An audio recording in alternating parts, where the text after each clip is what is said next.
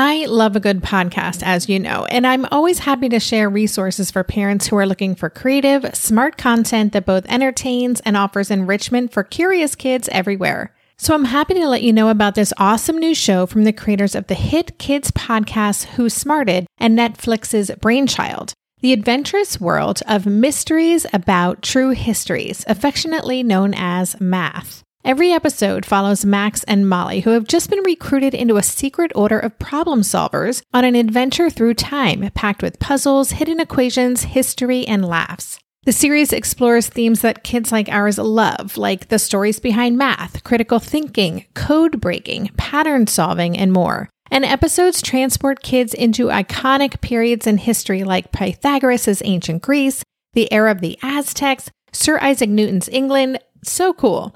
New episodes drop every Thursday and are about 15 minutes long, a perfect length for those car rides, for meal times, for break times, and bedtimes.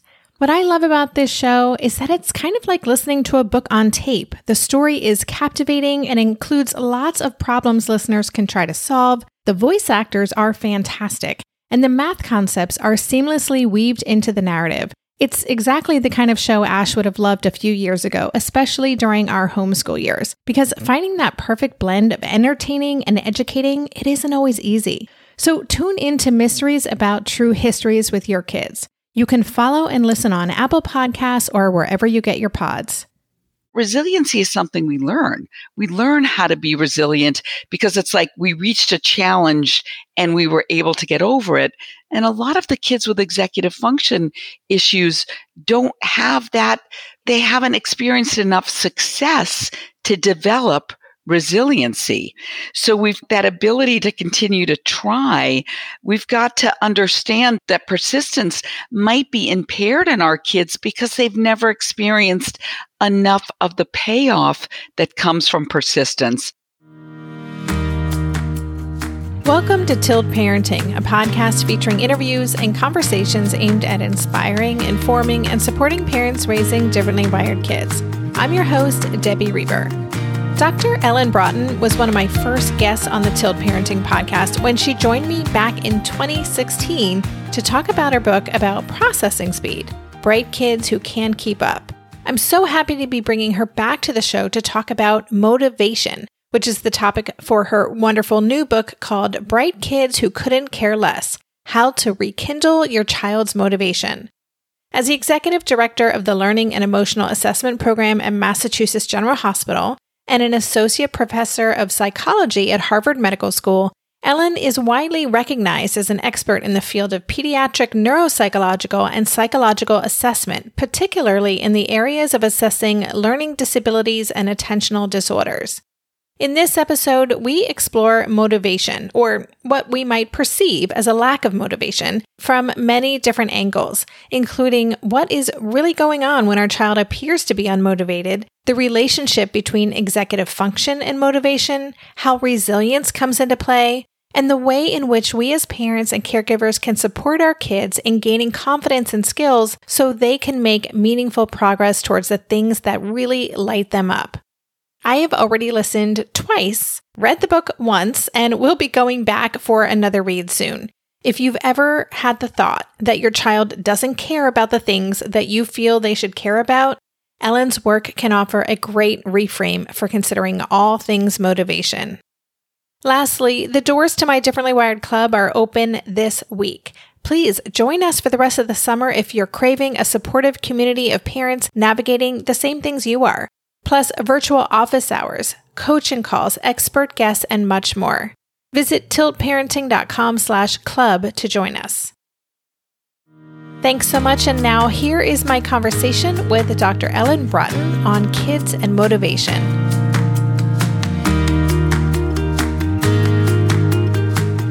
Hey, Ellen, welcome back to the podcast. Thank you so much for having me again. I love being here. It's been many years. I think you were a guest of mine in the first year of Tilt Parenting, where we talked about your book, Bright Kids Who Can't Keep Up. Such a good book and a great episode. So, listeners, go back and check that out if you haven't, because it is in the archives. But we're going to talk about your new book today.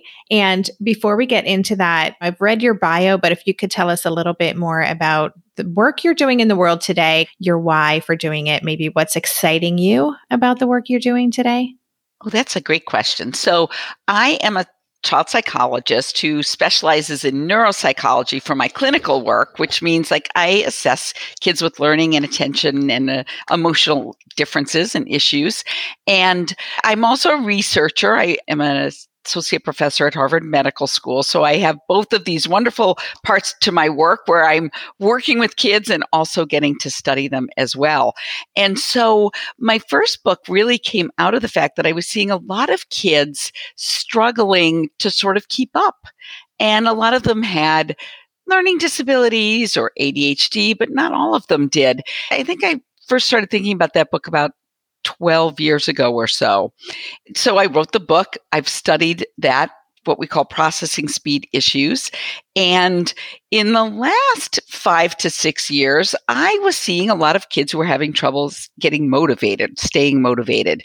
And what I found was well what i thought was that many of those kids were the bright kids who couldn't keep up who were growing up. And so i thought oh maybe it's just kids with processing speed issues because that was sort of my area of research and my area of clinical expertise. But a lot of kids didn't have issues with processing speed. They didn't have any kind of issues. Maybe they were a little anxious or a little depressed, but they were really just feeling meh about life. And their parents were calling me worried. And so that's really the area that I became interested in. And in 2019, I approached my publisher because they were eager for me to write another book. I said, What about a book sort of about kids who couldn't care less? And actually, our working title was Bright Kids Who Don't Give A, and you can just fill in the blank. And it was really about kids who had a lot of issues, really significant trouble. And then 2020 happened. And so many kids are having trouble staying motivated, and adults for that matter. And so the book kind of broadened its scope into talking about motivation. How do we understand ourselves? How do we use our understanding of our kids and even ourselves to increase motivation, but really more than just motivation, but our love of life and a way of living in the world that's more in line with who we are and who we see ourselves to be. So that's kind of taken over now my area of research and clinical work. I talked more about the books than I did about what I do, but I love to write. I really still enjoy my work as a neuropsychologist and also the work that I do in my research. Yeah, it seems like such a great blend of things I can tell just in your voice that you're kind of in flow, which we'll talk about later, that this is kind of a very sweet spot for you and it benefits all of us. So I'm so grateful for that. You mentioned your book. It's called Bright Kids Who Couldn't Care Less: How to Rekindle Your Child's Motivation. Coming out of COVID, it's such a important topic and within my community, motivation comes up all the time in so many different contexts also, this word laziness, a lot of conversations about laziness. Is it laziness or, you know, my kid could do better, but they're not? And could we even start with definitions of motivation and laziness? How would you break those down? Sure. Well, laziness is more like an adjective. It's a way of describing somebody's behavior, but it really doesn't mean much. I mean, we can all feel lazy when we're like, oh, I'm tired. It's really, it's not a very good term to think about when we're thinking about kids because most kids are not lazy. It's really more about an issue of motivation. And motivation is the why or it's the reason we do the things that we do. So motivation can have a lot of different reasons. And there are lots of psychologists who have hypothesized about that. We get motivated because we want to do something so we because we like it. We want to do things because we want to sort of maintain our psychological status quo, meaning, you know, we want to not be too much on edge and not too unmotivated. So, for example, we watch an exciting TV show when we're bored, or we take a bath when we're we're motivated to take a bath when our arousal levels are high. So that's another reason for motivation. And then other psychologists have talked about motivation in the way of, and we might some of your listeners might remember like the hierarchy of needs, Maslow's hierarchy of needs. And at the top is sort of self actualization. At the bottom are physiological needs. And so we've got to think about motivation in that way too, that if we don't have our basic needs met, we're not really motivated to do some of those higher things. For instance, friendships and that life or belonging needs are kind of in the middle. So if our friendships aren't going very well, the higher needs for self esteem aren't going to be very motivational for us. So it's motivation, I guess, it was what I'm saying. It's complicated. There are a lot of pieces that make up reasons why we're motivated. So we can look lazy when we're not motivated, but it's complicated. Yeah, it is really complicated. There's a part of motivation that seems to be almost like resilience or grit, this kind of thing that we're striving for. But it seems like there's no pathway to follow these steps, and you instantly have a motivated child. And certainly that is the case. As you share, a lot of this is about us really getting to know our kids on a deeper level and understanding ourselves as well. I'd love to talk about these three major components of motivation. You described them as initiation. So, initiation being the decision to begin an activity, persistence, the effort we put in, and intensity, the stamina required. So, as I was reading that in your book, I was thinking, yeah, those are executive functions. You speak to that. And so, what came up for me is so many of our kids are struggling with executive function challenges. And we're always led to think about how can we have our kids have more buy-in so that they're motivated to work on these executive functions yet those executive functions are key components of motivation. So I was having like a chicken and an egg moment as I was reading about this. And I'm wondering if it's similar, like the relationship between executive functions and motivation. Could you tease that out for us a little bit? Yeah, I think you did a great way of explaining this. Motivation really has three different parts. I see a lot of kids with executive function issues with slow processing speed or ADHD. They start the semester, I really want to do well this semester. And so it's that initiation is that decision that I'm going to get started on this task, but it also includes the ability to get started on this task. And so that's an important component. And a lot of kids with executive function have trouble initiating or getting started on tasks. So they want to succeed. They don't know how. They don't know how to get started. And so if that's an issue for your child, that's a key. If we haven't fixed that, you're going to have a child who's in that constant circle of being unmotivated because it's like I was motivated to do it, but I didn't have the tools in order to get started on it. So therefore, motivation isn't something that I can even tap into. And then we have persistence, which is that effort that we put toward continuing to stick with it. So it's sort of like, all right, I got started on the history paper that I really, I love history. You know, you've got kids who even struggle in certain aspects of academics, but love the subject. All right, you help them get started, but they don't know how to try. And you, you mentioned resiliency and all of that it colors this, but resiliency is something we learn. We learn how to be resilient because it's like we reached a challenge and we were able to get over it. And a lot of the kids with executive function issues don't have that. They haven't experienced enough success to develop resiliency. So we've that ability to continue to try. We've got to understand that persistence might be impaired in our kids because they've never experienced enough of the payoff that comes from persistence. And then that intensity, that concentration that is important, that stamina is also hard for kids with executive functioning because of the attentional aspects that it takes to concentrate and be intense. Obviously, kids can struggle in all three of these areas, but it's really good to take a look at is one more of a chronic problem for my child than the other? Because that can be a useful place of starting a conversation. You mentioned too that I wish there was a how to list. There's a five step for increasing motivation. It's not like that. Motivation is something we all struggle with on a day to day basis. It's, we have to be motivated to do the things that are on our list. We've got to be motivated to get in the car to go to work. We've got to be motivated. These are skills that your child is learning. So we've got to look at this as an opportunity to help them build that skill. I use an example, something like saying to your child, you know, I saw you were excited to start that project that your teacher asked you to do.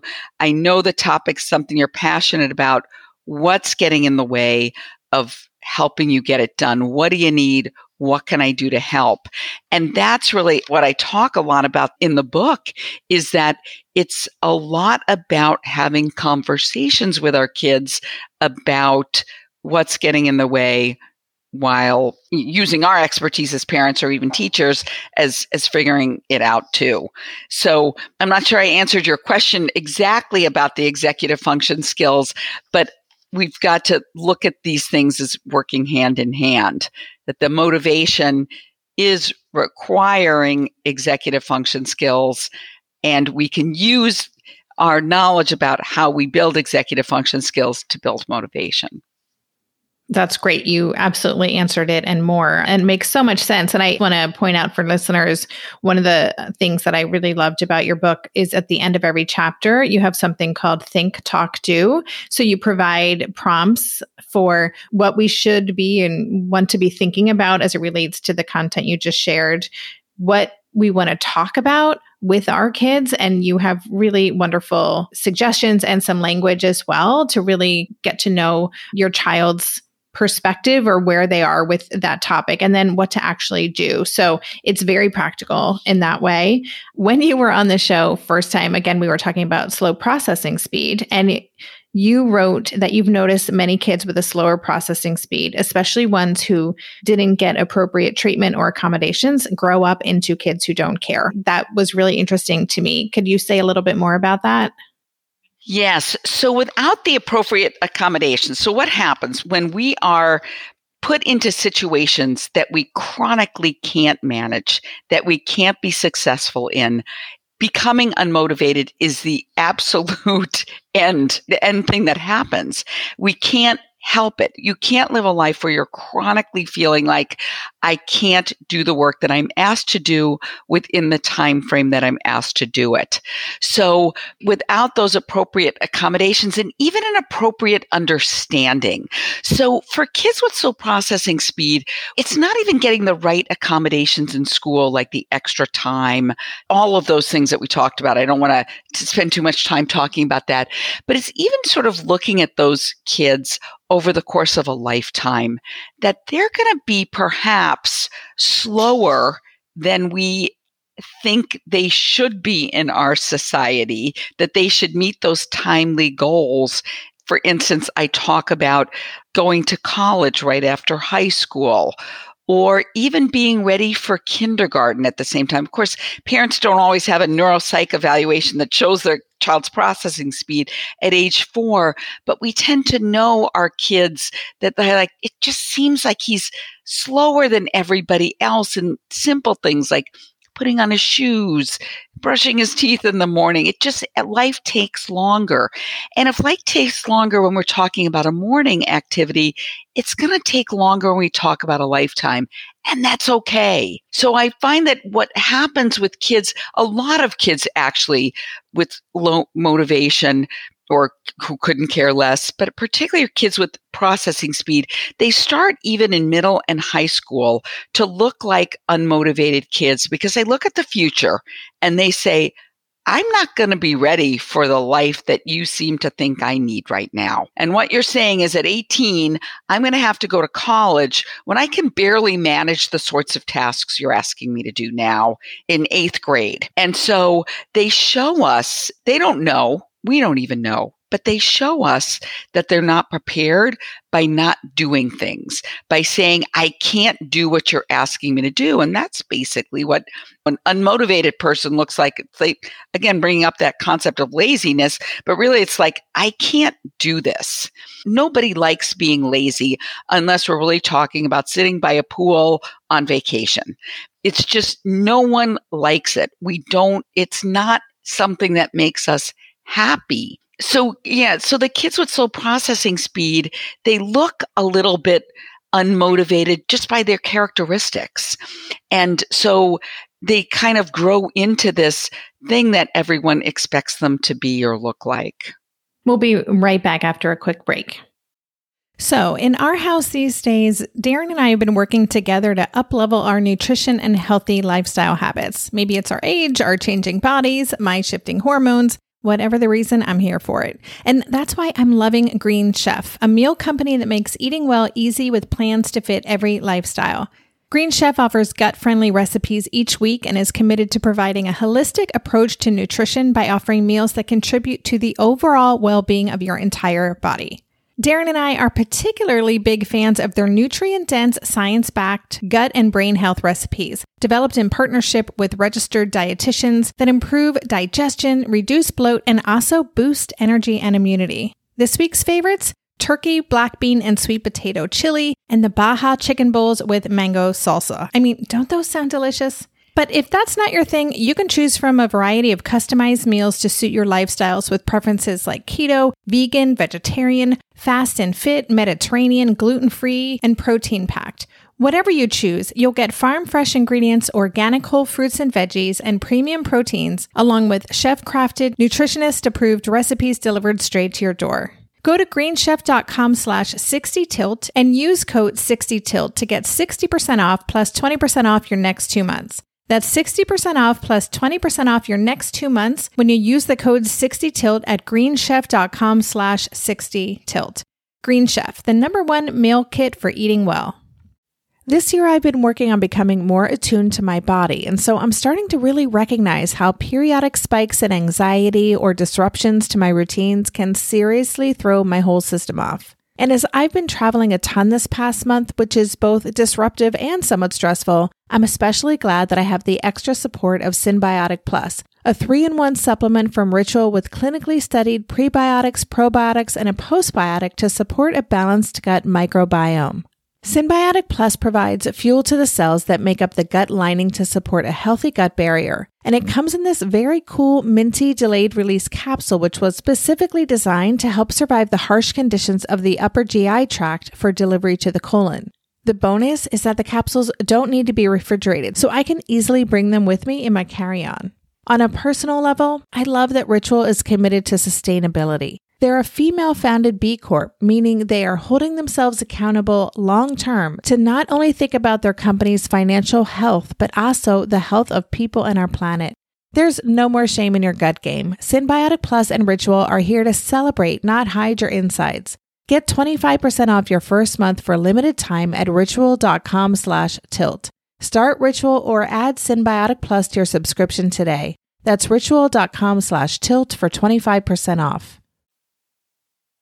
A lot of the book is about parents' expectations, which I appreciated so much. That's a lot of what we talk about at Tilt Parenting is this mismatch between what we expected life as a parent, what we expected our kids to be like, and what is actually happening. And you wrote in a chapter called The Parenting App for Motivating Kids, you wrote, if you're thinking your child doesn't seem to like anything, is it possible that she just doesn't like what you expected?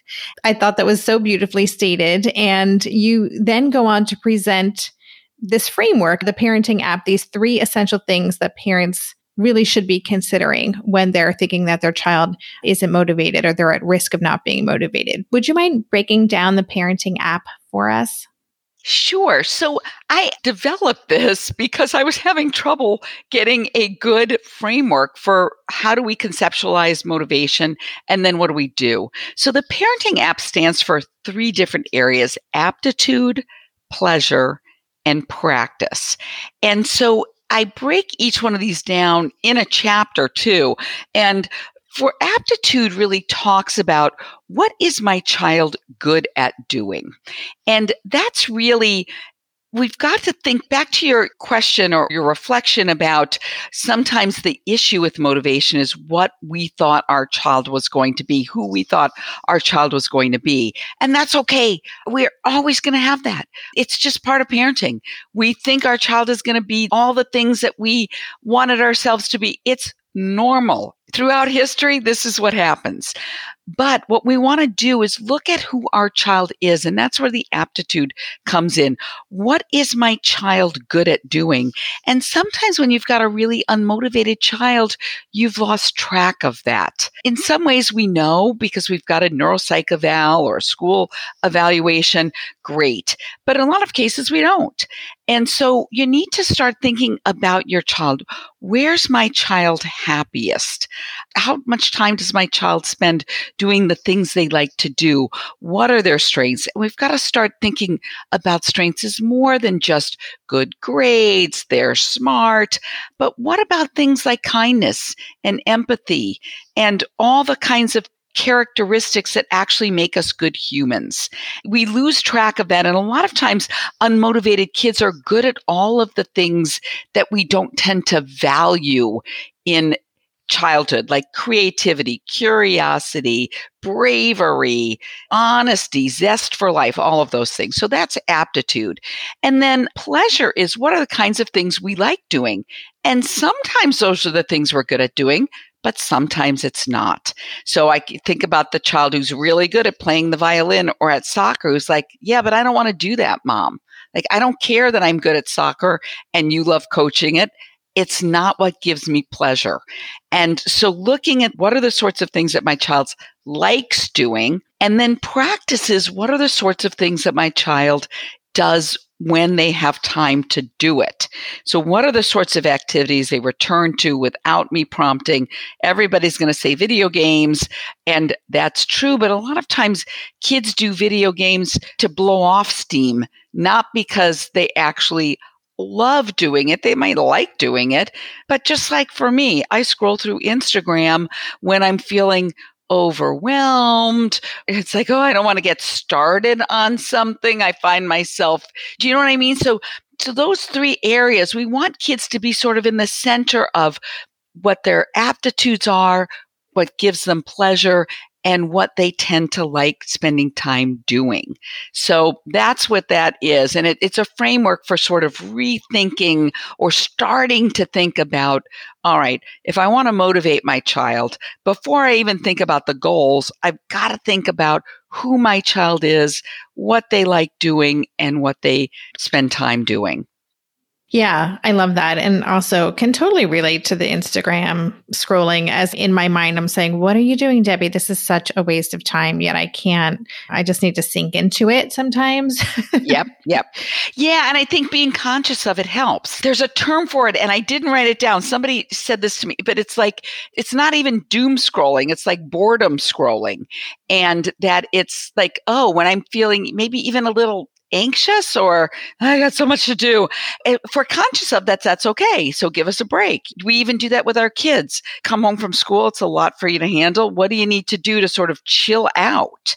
So maybe going for a walk might be better for me, but maybe for a child, you know, it's jumping on a trampoline or it could be playing video games for 30 minutes. All right, do it. Let yourself engage in it and now embrace the next step. Well, I also just want to say I love the focus on strengths, and you talk a lot about that in the book, and that you presented all these different ways to look at strengths, including character strengths, which I think is so important. The pleasure chapter I also thought was super interesting. And you talk about opposites, and you describe the opposite of pleasure as being apathy. You said that can be a sign of depression or anxiety, but not always. And apathy is one of those really hard things for parents because it feels for so many of us like this is a choice. Just care about something, right? It feels really hard for, I think, parents if they believe that their child is apathetic. And I'm wondering if you have any other insights to what is behind apathy, if we're noticing that. I think apathy comes, especially for kids, when they don't know exactly what to do. So we become apathetic when we don't have good goals and when we don't know what the next step is for us.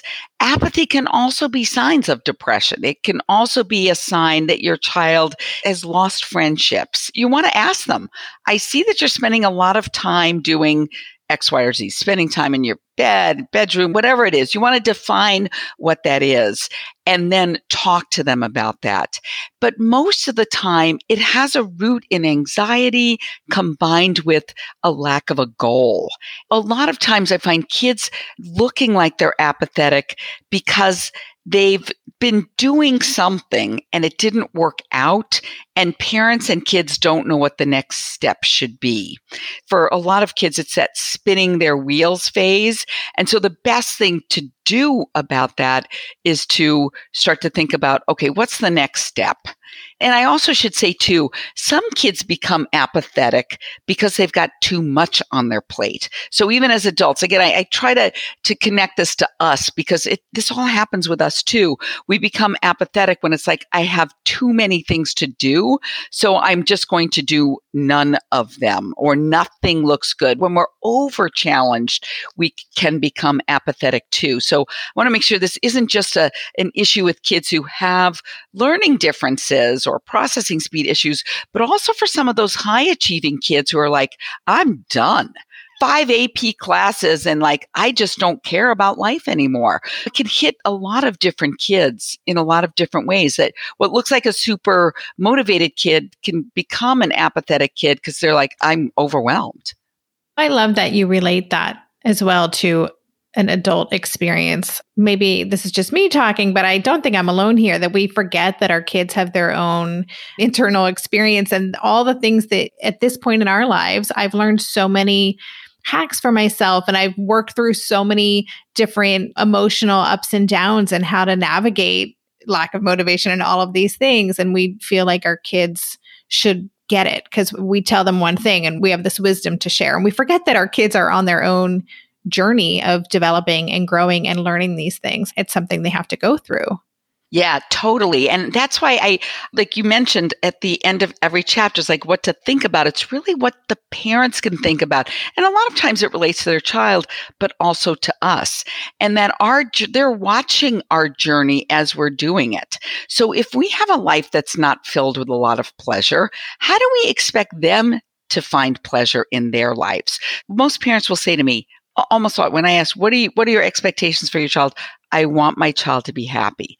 But yet we as parents aren't always continuing our quest for happiness the same time that our children are, we're putting this pressure on them. We want our kids to be happy. Well, you know what? Maybe we should be working on ourselves a little bit more about that and figuring out what gives us pleasure because that's a role model too. We think about, oh, it's important for us to be reading so our kids develop a love of reading.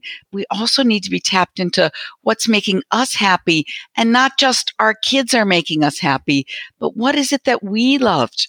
And what is it that we could be doing? I'm not saying you know, we should all just run off to Italy and learn cooking, but that we should infuse our life with pleasure so that we can provide good role models for our kids about what pleasure means to them or for them. I'd like to run off to Italy and do some cooking. That sounds really nice. Um. I'd love to run off to Italy and have someone cook for me, actually. But yes, yeah. we'll be right back after a quick break. Hey there, it's Debbie. I love making this show and sharing conversations about how to support our awesome neurodivergent kids. I've seen how even one little insight from an interview can spark a big shift in daily life. But I know that raising complex kids can be messy and lonely. And just when we think we figured it out, something comes up that boots us right back to feeling overwhelmed and stuck. That's why I've poured everything into creating a way for parents like us navigating complex parenting journeys to join together and chart a path that feels positive, hopeful, and doable.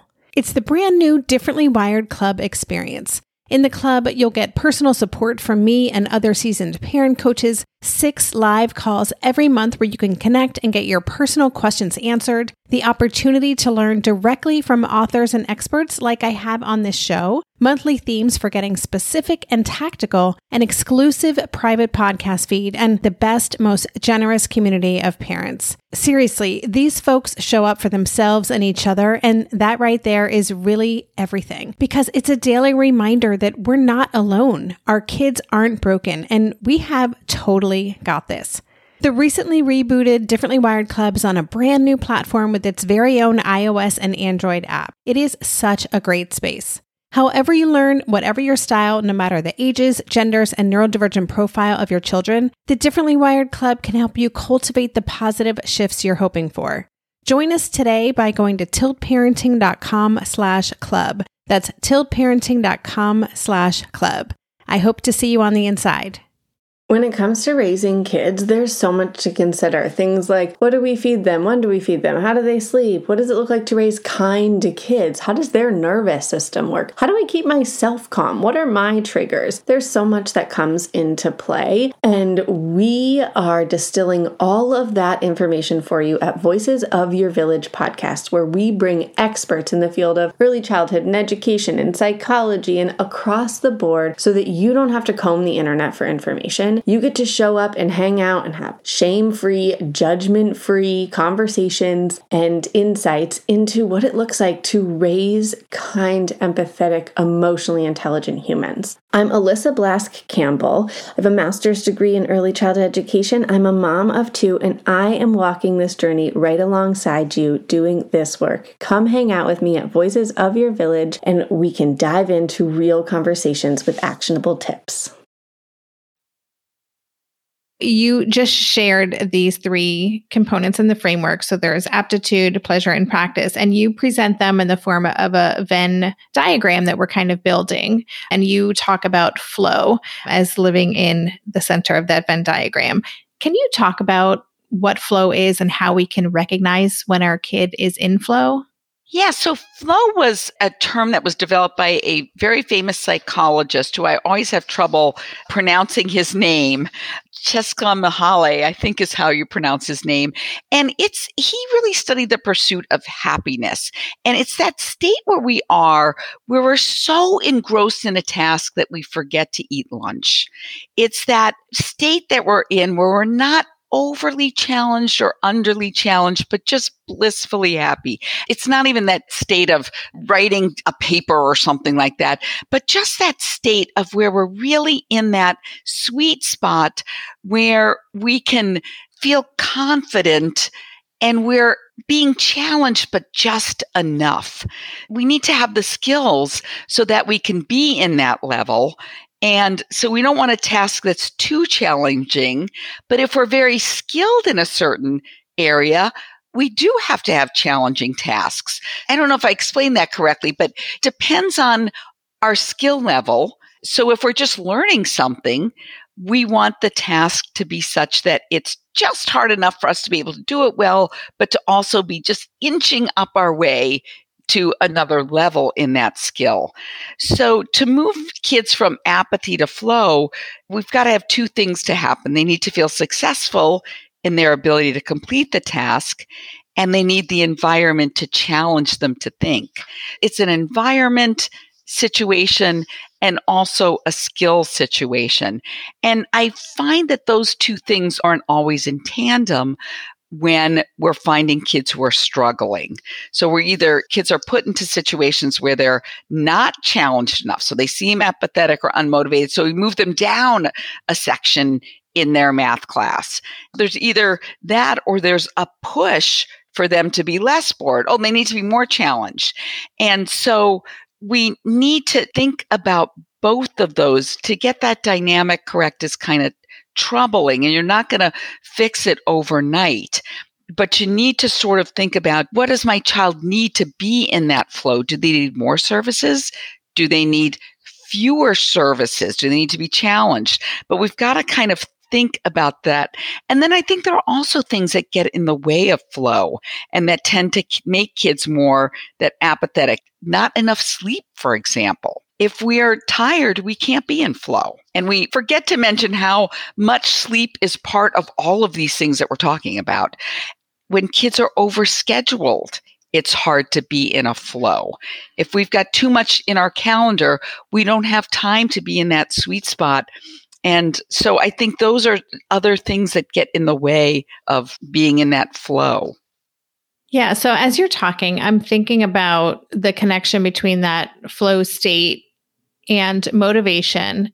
I think so many parents, again, going back to expectations, we want our kids to be motivated about the things that we think are important. And correct me if I'm wrong, but what I'm hearing is that we want to help identify those places where our kids are in flow because that is actually a very motivating place for them to be. And it's not that we can then take the motivation there and pivot it to the things that we care about, but rather how can we build? You talk about goodness of fit. Where can we build their strengths and continue to grow motivation in places where they're already feeling that? Am I getting that right? You're getting it perfectly correctly. Yes, that's what we exactly want to do. Kids need time to be able to do that. And that's where it takes time for us to find the things that we love oftentimes in the course of a life, again, sort of bring it back to you, we lose that, you know, when was the last time you felt happiest as a parent? Now apply that to your child. Like for me, I love writing. I don't always have the time that I want to do that. But when I keep that in mind, it's like, okay, I've got to build that time for doing nothing, not just to say, oh, I'm going to sit down, but I've got to build time into thinking about that. So if you've got a child who's creative, if you've got a child who loves music or something, you've got to build that time in. You've also got to build in time for kids to putz around to find what it is that they would like to do in order to reach that flow. Yes. One of the things that you address in the book that I actually haven't seen come up in many of the books I've read and covered on this show is this idea of temperaments. And that really resonated for me. We talk about brain wiring and neurodivergence and things like that. But temperament as a concept doesn't often come up. And it really jumped out at me as something that's a consideration. There's the nature versus nurture, but who is our child and what is their kind of natural inclination and how important that is to understand how their temperament fits into all of this. Is there anything that you can walk us through with that concept? Yeah, first of all, I'm so glad you brought this up because when I was writing the book, my editor was like, oh, do we need temperament again? Because in a lot of psychology books, it's part of child development, but we don't really use it as a way of describing kids as they grow. So temperament is really that general behavioral style that it's the way we react to and express and regulate our emotions. And we talk a lot about temperament when we have a baby. Is or do they have an easy temperament or a less easy temperament? Is it the kind of child who's crying all the time, colicky? And it's funny because I just I have my first great niece. I'm a great aunt now. It makes me feel old. She's only a month old. And two weeks after she was born, there's this picture of her where her arms were outstretched above her head and she looked like she was sort of like yelling. And somebody remarked in the picture on Facebook, Oh, that looks just like her. Now she's only 14 days old, but already people were making remarks about her temperament, that she's kind of a strong willed baby. And those labels, either shy or easy baby versus strong, those things last. And those labels, I will have parents come in with a 14 year old and say, Oh, he was hard from the day he was born. Uh, and those we've got to explore what are the kinds of labels we put on our child from the very beginning. And some of them are accurate but a lot of them aren't. And you know things like are they a very agreeable kind of kid? Did they move with the punches? All of that. And then we also have to understand our own temperament. Are we the sort of person who's more extroverted or introverted and our child is the opposite? Are we having disagreements about that? But I also think it's important for us to reframe our language about some of these temperamental characteristics. Like the difficult baby we can also look at that as strong willed. And I put some of these in there. The bossy toddler, we could reframe that as determined, or the slow kind of kid, the easygoing baby, you know, you're like, oh, he's been slow since the day, you know, he was born. We could say easygoing, you know, slow can be easygoing. The annoying kind of kid is a persistent person too. And we can help use that. That doesn't mean that sometimes these labels are, are absolutely correct. You know, kids can be, have sort of annoying personality, but there's a way that we can use that to reframe the way we think about our kids and how they think about themselves because they grow up to think I'm an annoying person. Nobody likes me. All right. You know what? It is, but let's look at it as persistence. Let's look at that picky eater as the discerning kind of eater. It's not like we want to just pretend these things aren't happening, but we want to help reframe it because those sorts of labels are very demotivating to us as we come into ourselves. Yeah, it really did jump out at me. I think for those very reasons. I think the label that I use often is tricky to describe a lot of the kids in this community and my own human, but challenging, strong willed, spirited. I guess spirited could be negative or positive. But anyway, I really just appreciated that you included that as part of this. Yeah, and tricky, I think that that's good too. We like tricky in, in a lot of ways. It means it's complicated. It means we have to think about it. It means that, you know what? This child deserves my highest level of concentration when I have it, because we don't, we're not unlimited. But to kind of think about that as it's tough, but it also means that I, it's going to challenge me to be a better mom too, or dad, or, you know, parent. Good reframe. So, part three of the book is keys to helping your child care more. And you have a chapter where you talk about goals. And I'm going to pull out a quote from the book Kids who couldn't care less are very often kids without goals. If they do have goals, the goals aren't often shared by the people who love them.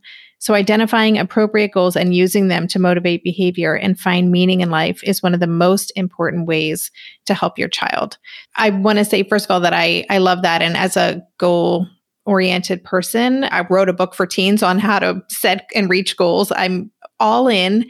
And I know that so many parents in my community have kids who are very demand avoidant and might really bristle at the thought of creating a goal that might feel like a demand. I'm just wondering if you have any thoughts for parents who want to lean into developing goals to help their child feel more motivated, but they're worried their kids might push back.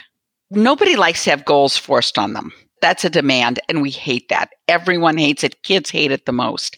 I do talk about setting goals, but there are better books like yours on how to do that in depth. My book really talks about how to use that information about our kids as a way of starting those conversations about goals. And so I think the best way to approach goals is by starting a conversation about it. And the one thing I find that parents that I work with have trouble with is they don't realize, and maybe you could even give me better words to describe this, but that a goal is sort of an aspiration that needs to change. And that we're always disappointed when we don't make our goals, but really it's just a first step. And goals need constant revising. And we don't have that as part of the whole goal setting. But I think the best way to start with a really unmotivated child is to get them to talk about what are the sorts of things you want to do? And you might have to start with what makes you happy. And they might even come back and say, well, nothing. And then you've got to have a discussion about that. But let's say they can come up with some things. Then it's what do you look forward to doing? You know, what are the sorts of things that make you feel excited? What do you want to get out of this school year? What do you want to do after high school? And to even have questions, even in middle school, about it's not going to be that long before you start high school and finish high school. Where do you see yourself? And some kids are going to talk about college and others aren't. Even having things, talking to them about what kinds of things are hard for you, but you like to do them anyway. And what are the sorts of things that are easy for you, but you hate doing them? So those are the sorts of things, and they should be part of the family's vocabulary lots of talking about those sorts of things. What do you hope to accomplish this school year, this season, this week? You know, in your history class, all of those sorts of things are really good ways of starting to think about goals and goal setting. Thank you. And listeners, I want to reiterate the book is called Bright Kids Who Couldn't Care Less How to Rekindle Your Child's Motivation. And I really just enjoyed this book because it made me think really critically about my role where I'm stuck. You talk about having a flexible mindset, but it's not just for our kids, it's for us as well.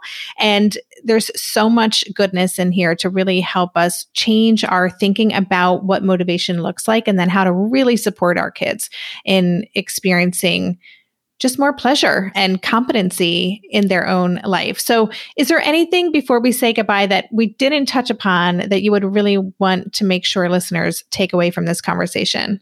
I just want to mention too that there are times when this kind of demotivated kid it needs more than just the sorts of things we've talked about.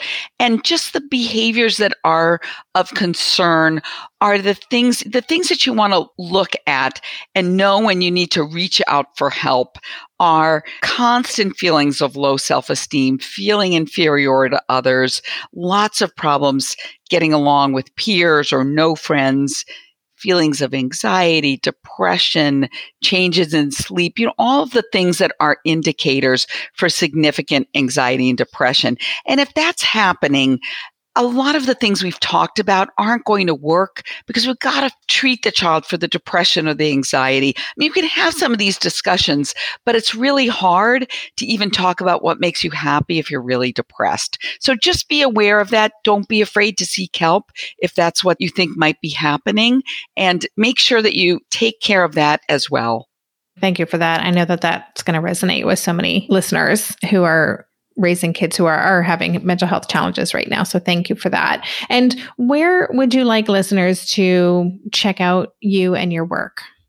My book is available in your local bookstores, or you can order it from your local bookstores if they're not there in all of the normal places, barnesandnoble.com and, and all of that. I also have a website, ellenbraatenphd.com, where you can get more information about this and also about processing speed and some of the other things that we've talked about.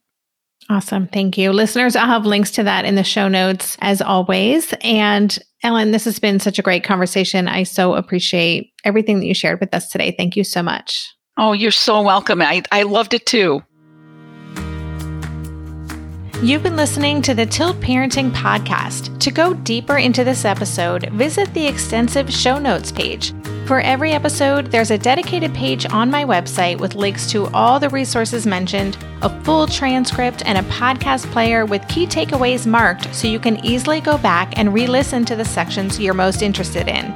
Just go to tiltparenting.com slash podcast and select this episode. The Tilt Parenting Podcast is hosted by me, Debbie Reber, author of the book Differently Wired and the founder of Tilt Parenting. This episode was edited by Andrea Curtis Amasquita, and show notes were put together by myself, Andrea, and Lindsay McFadden. If you get a lot out of this podcast and want to help cover the cost of its production, please consider joining my Patreon campaign. On Patreon, you can sign up to make a small monthly contribution, as little as $2 a month, and it's super easy to sign up. Just go to patreon.com slash tiltparenting to learn more or click on the Patreon link on any show notes page. To follow Tilt Parenting on social media, go to at Tilt Parenting on Instagram and Twitter and on Facebook.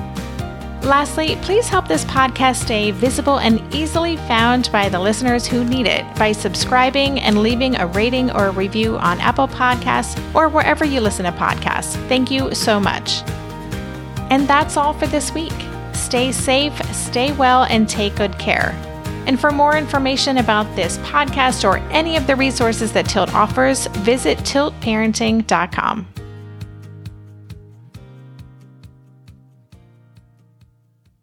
No one told us the truth about parenthood. Why? This is the podcast everyone needed before they had kids because now that those little ones are here, whew, there is a lot to unpack. I'm Rachel Shepardota, and I am your host for the podcast No One Told Us, where we tell the truth about parenting and let you in on all the stuff you really should have known about before having kids. I am the founder of Hey Sleepy Baby, but this podcast is so much more than sleep. We'll be diving into all the topics that you really care about and need to know while you do your best job raising those adorable, tidy humans. Our goal is to just make you feel less alone and less overwhelmed.